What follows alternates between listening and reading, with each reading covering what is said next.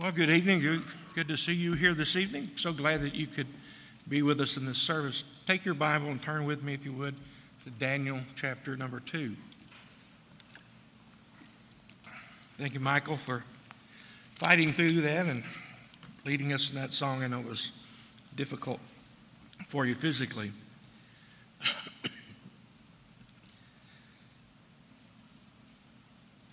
Daniel chapter 2, we're going to begin reading in verse number 31 in a moment.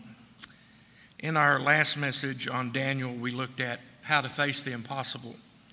We were introduced to the fact that the king, Nebuchadnezzar, had a dream. In that message, we ended as Daniel was taken into the presence of the king, and he told the king, Yes, I can tell you what your dream was and what it means. So, in this message, we're going to take a look at that dream and its interpretation. Daniel gives his readers an outline picture of human history from 600 years before Christ, stretching forward all the way to the second coming of Christ. This outline of human history is not a preview of all nations, it's not of all people, all the events of history.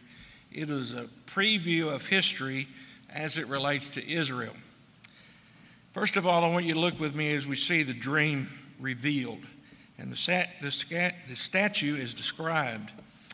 You looked, O king, and there before you stood a large statue, an enormous, dazzling statue, awesome in appearance. The head of the statue was of gold, its chest and arms in silver, its belly and thighs of bronze and its legs of iron, its feet partly of iron and partially of baked clay. When King Nebuchadnezzar called his wise men, his magi, his magicians, into his presence to get advice about the dream, they said, Well, you tell us what you dreamed and we'll interpret it. And the king said, No, we're not going to do it that way. You tell me what I dreamed and then you can interpret it. Uh, as we look at this passage, we see that first of all, Daniel reveals Nebuchadnezzar's dream without one word of interpretation. So, in the first two verses, three verses here, he tells us what the dream was, but he doesn't interpret it.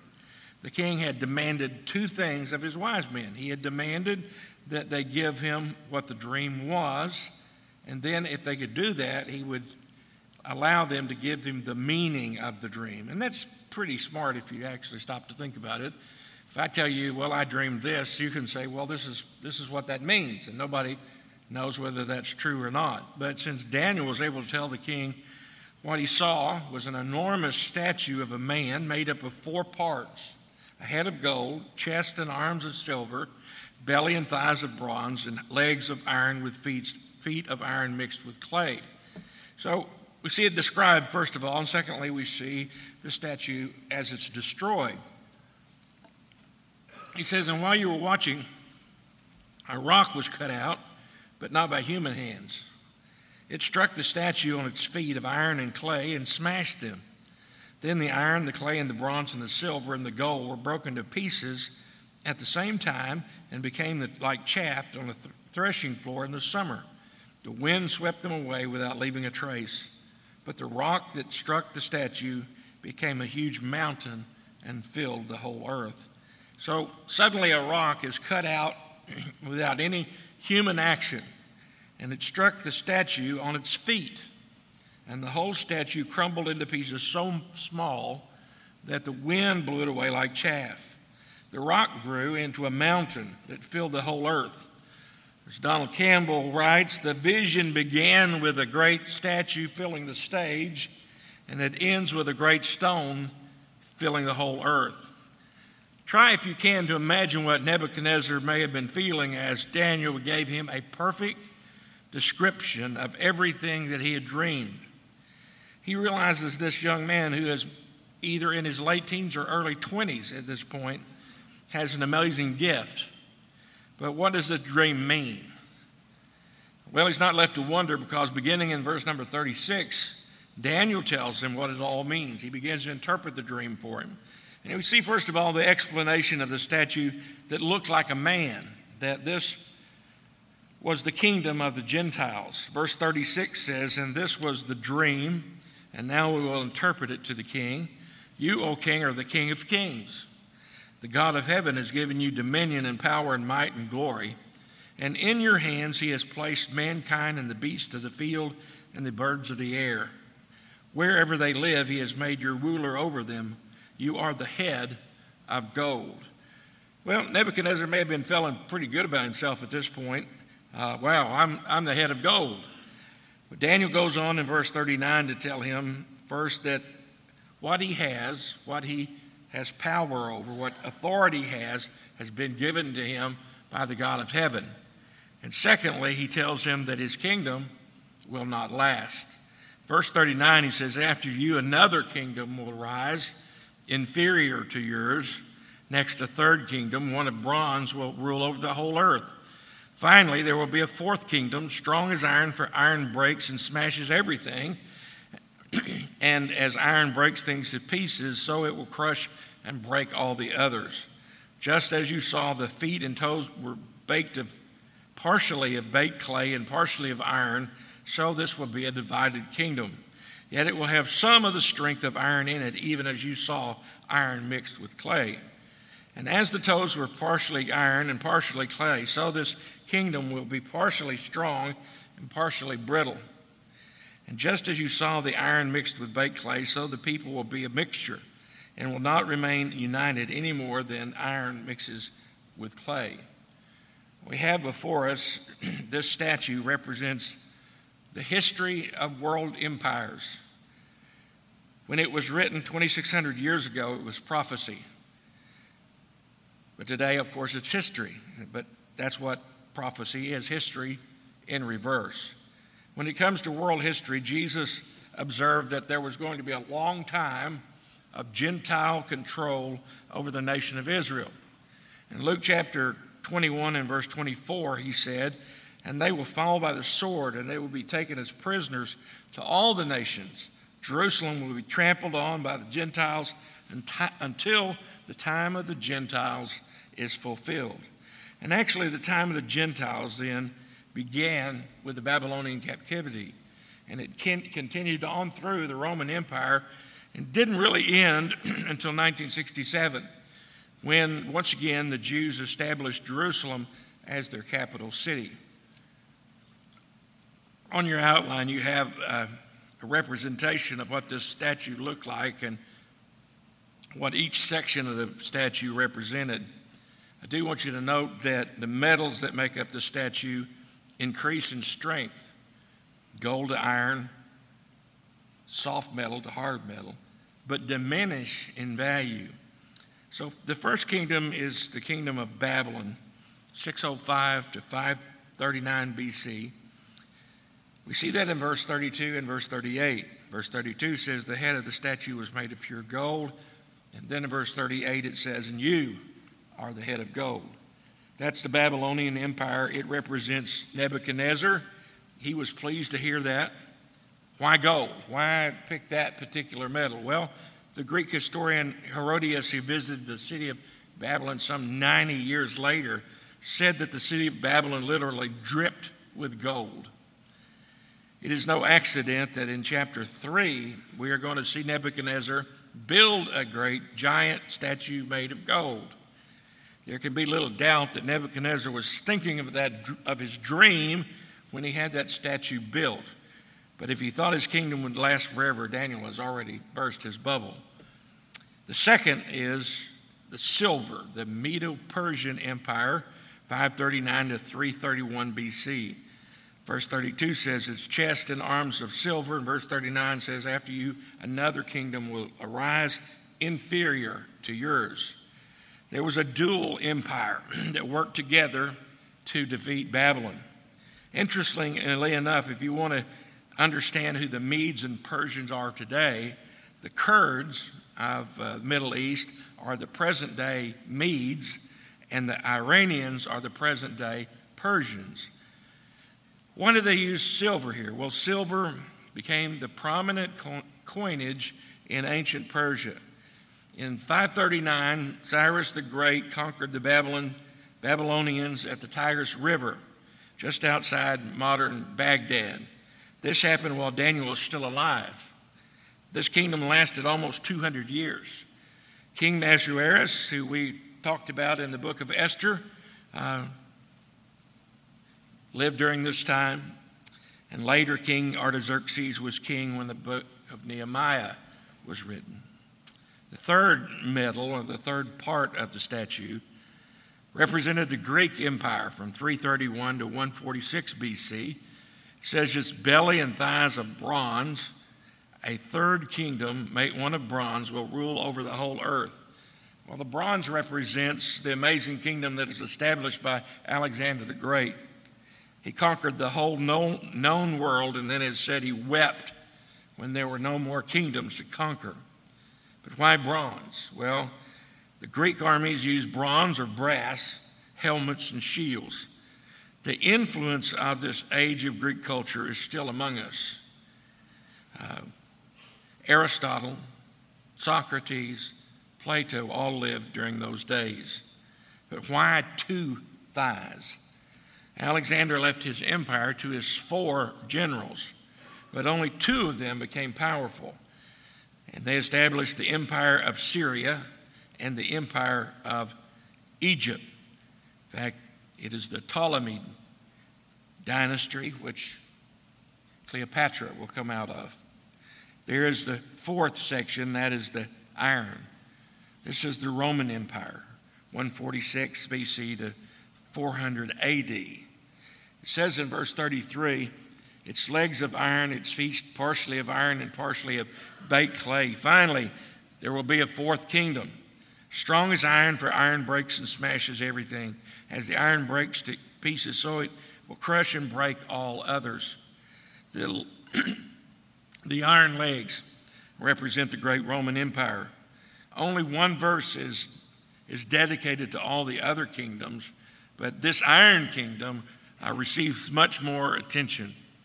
Although the power of Rome was great, uh, even 200 years before this, many scholars say that when Rome won the Battle of, of Carthage in 146, that it actually became a true world power.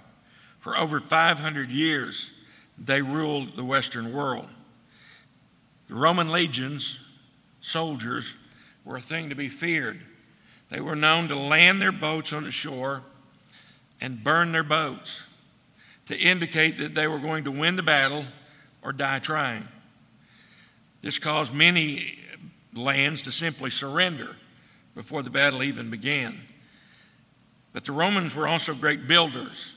They constructed a highway and an aqueduct system that defies description. Let me try to give you a, a sense of that. They built 52,000 miles of roads, most of them paved. To give you a point of reference, there are 46,000 miles of interstate highways in America today. Rome built more highways than we have.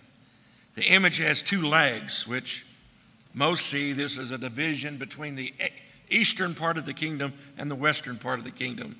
The eastern part became centered in Istanbul, uh, the old city of Constantinople, and it produced what was called the Byzantine culture. The western part of the Roman Empire remained centered in Rome. It's hard to date the end of the Roman Empire because, unlike the other kingdoms, no other world kingdom ever took its place. It crumbled not from outside, but from within. That's why we see the unusual feet of the image in Nebuchadnezzar's dream. The feet were iron and clay, which means they were a mixture of the Roman Empire with another divided kingdom. As we look at this prophecy that Daniel has written, it is so precise that it is amazing. So much so that the book of Daniel, like the rest of the Bible, has come under fire from liberal theologians who said it's impossible. Early in the 20th century, liberal theologians said Daniel did not write this book about 600 years before Jesus. Instead, it was written about 100 years before Jesus by a Maccabean scribe who took the name Daniel.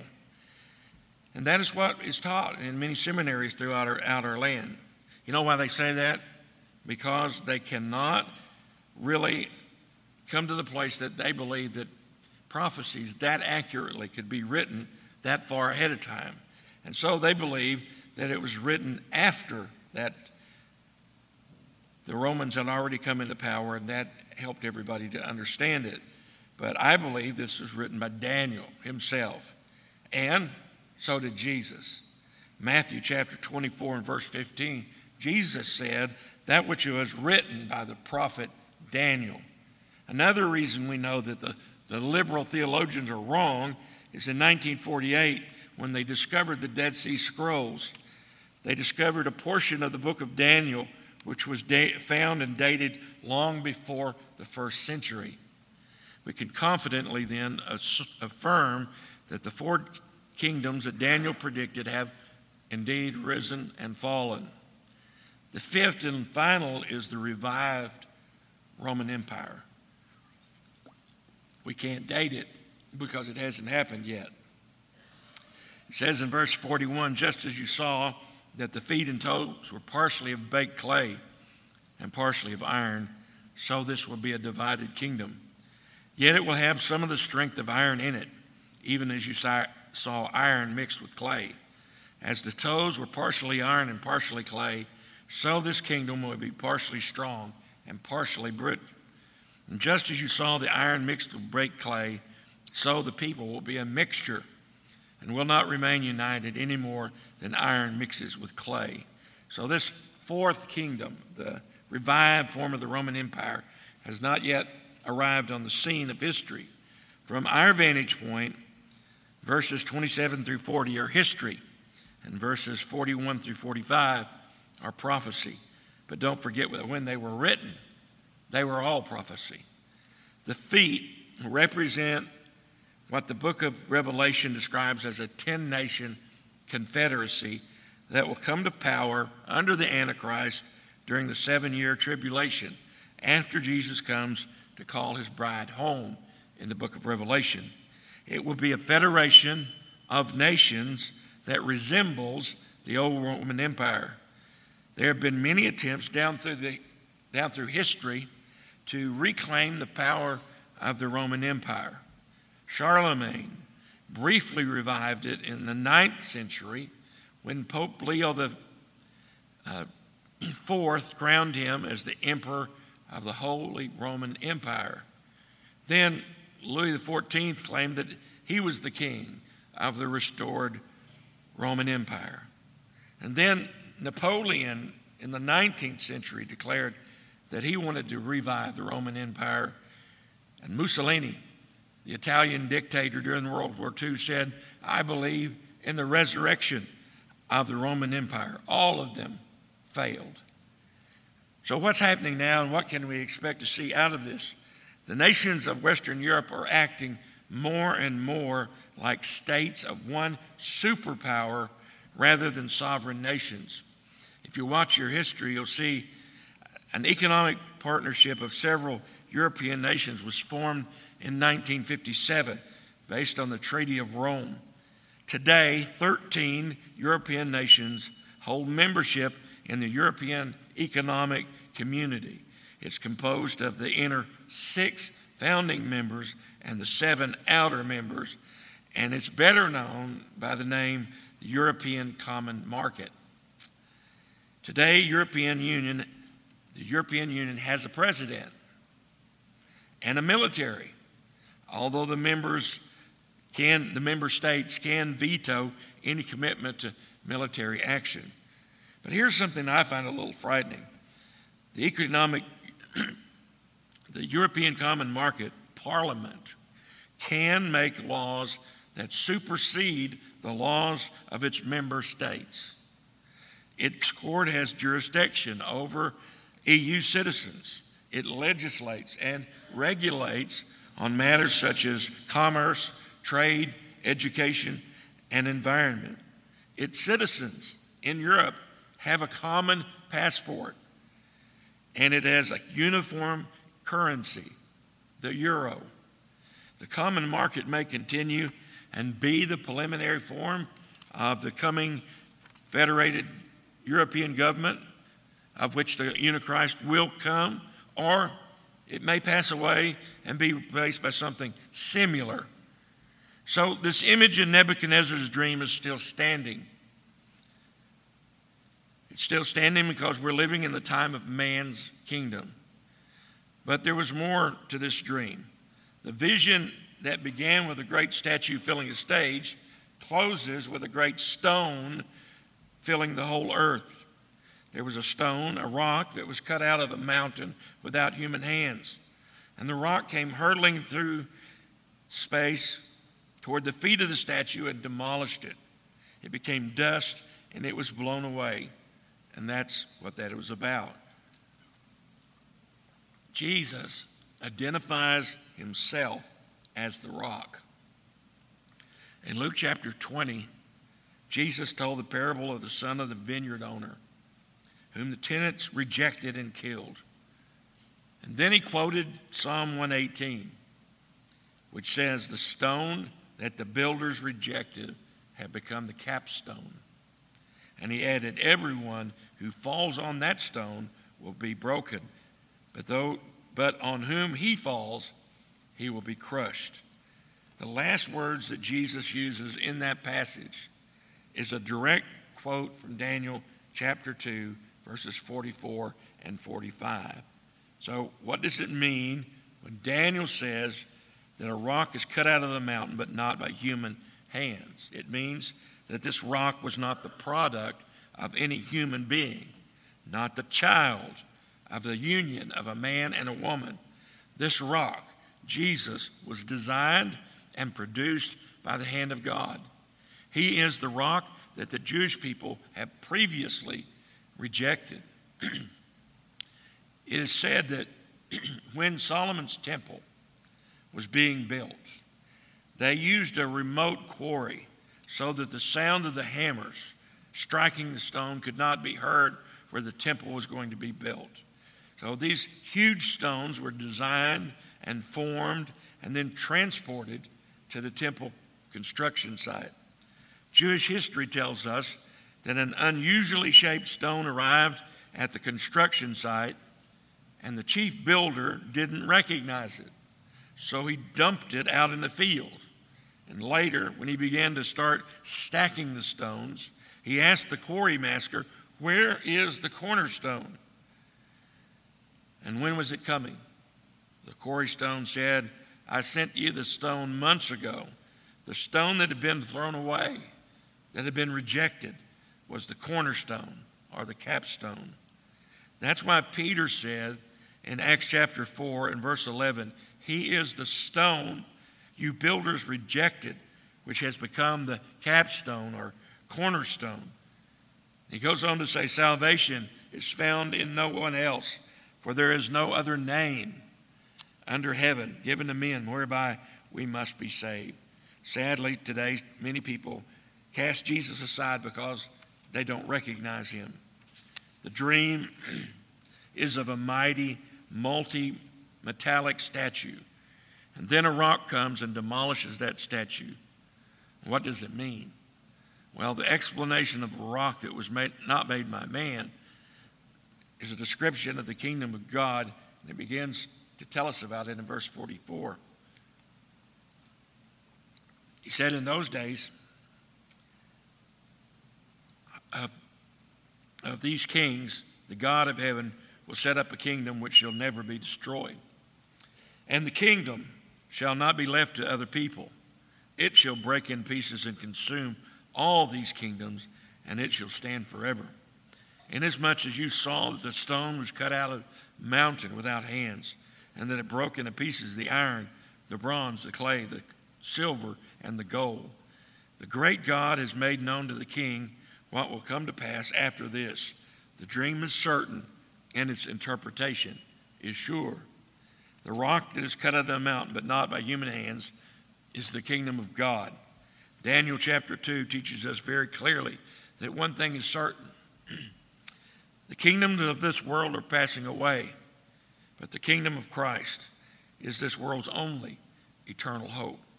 Two things to note about this kingdom. First of all, Jesus' present kingdom is spiritual.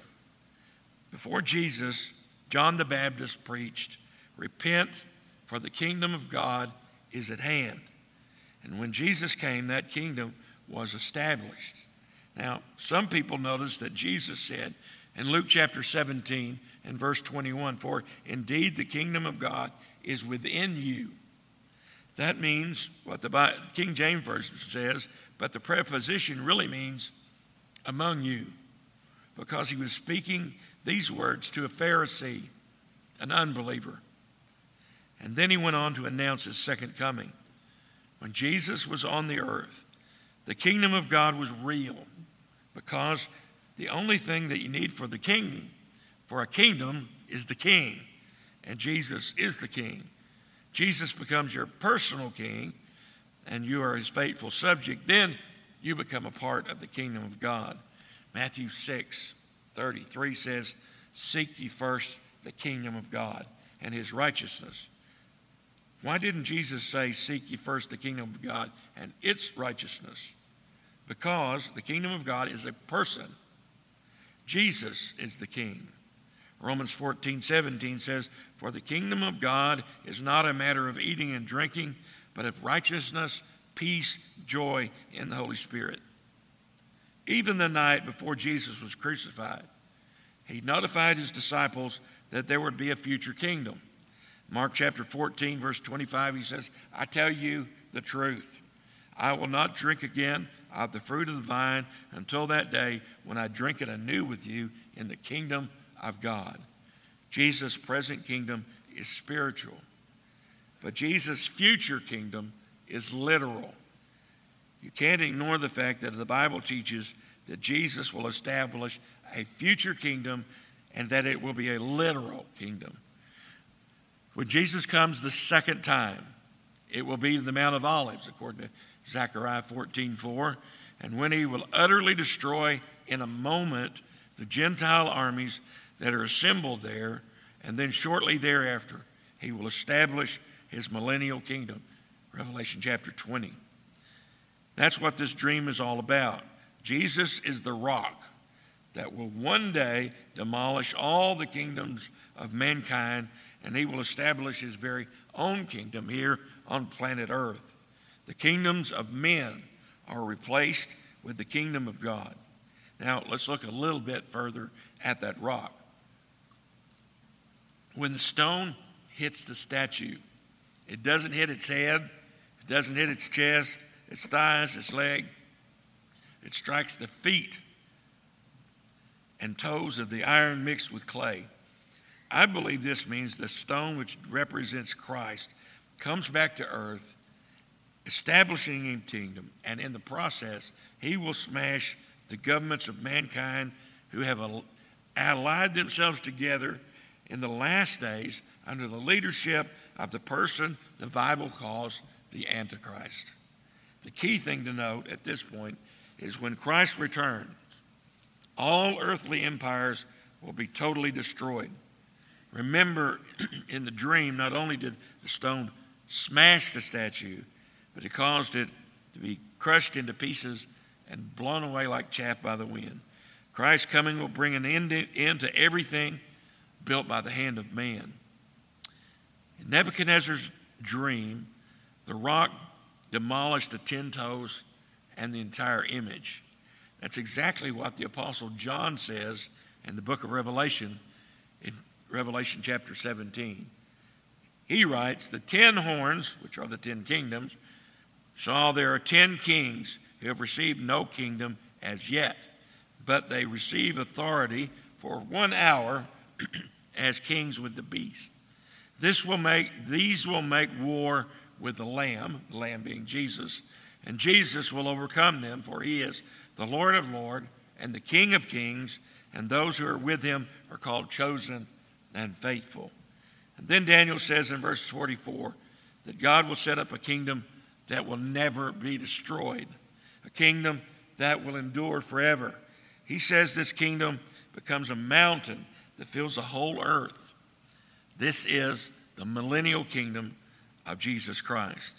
I like how Ray Stedman described it. He said, Jesus is the stone that comes striking suddenly into the affairs of mankind. God once again intervening dramatically in history to destroy all that man has built through the centuries. The entire structure of civilization collapses and crumbles by the impact of this mighty stone, and the stone turns to fill the entire earth. This clearly introduces the millennial kingdom, 1,000 years rule and reign of Jesus Christ. The literal kingdom of God is described in many places in the Bible. Isaiah chapter 2 and verse 2 says, In the last days, the mountains of the Lord's temple will be established as chief among the mountains. It will be raised above the hills, and all the nations will stream to it. He will judge between the nations, and he will settle disputes for many persons. They will beat their swords into plowshares and their spears into pruning hooks. Nation will not take up sword against nation, nor will they train for war anymore. Daniel finished with his interpretation of the dream. The king literally came off his throne and onto the floor. Verse 46 says, Then King Nebuchadnezzar fell on his face, prostrate before Daniel, and commanded that they should present an offering and incense unto him. And the king answered Daniel and said, Truly, your God is the God of gods, the King of kings, and a revealer of secrets, since you could reveal this secret. And then the king promoted Daniel and gave him many great gifts. And he made him ruler over the entire province of ba- Babylon and chief administrator over all the wise men of Babylon. Not only was Daniel not killed, but he was given a promotion. He was made the chief administrator over all the wise men. But not only that, Nebuchadnezzar himself admitted that Daniel's God was the God of all gods. Now, I don't want you to think that, Dan, that Nebuchadnezzar is saved at this point. We're going to see uh, in things that he does later that that is not true. But he does recognize the God of Israel as a mighty God. I just want to close with a thought concerning Daniel's being placed over all the wise men of Babylon. Think for a moment. One of the familiar parts of the Christmas story is the story of the wise men, found in Matthew chapter 2. How did these wise men know about the prophecies uh, concerning the birth of a king? I believe Daniel opened up the Hebrew scriptures and he taught them about the true God and his coming king, his son. Let's bow for prayer. Father, thank you for each one that's been here tonight and their attentiveness. I pray, Lord, that you use uh, your word tonight to encourage us that uh, things are not out of control. We not, may not be in control, but you are. That you knew before anything ever happened what was going to happen. And even now, we are in your hands. So we ask, Lord, that you'd help us to find strength and encouragement in that. We ask it in Jesus' name. Amen.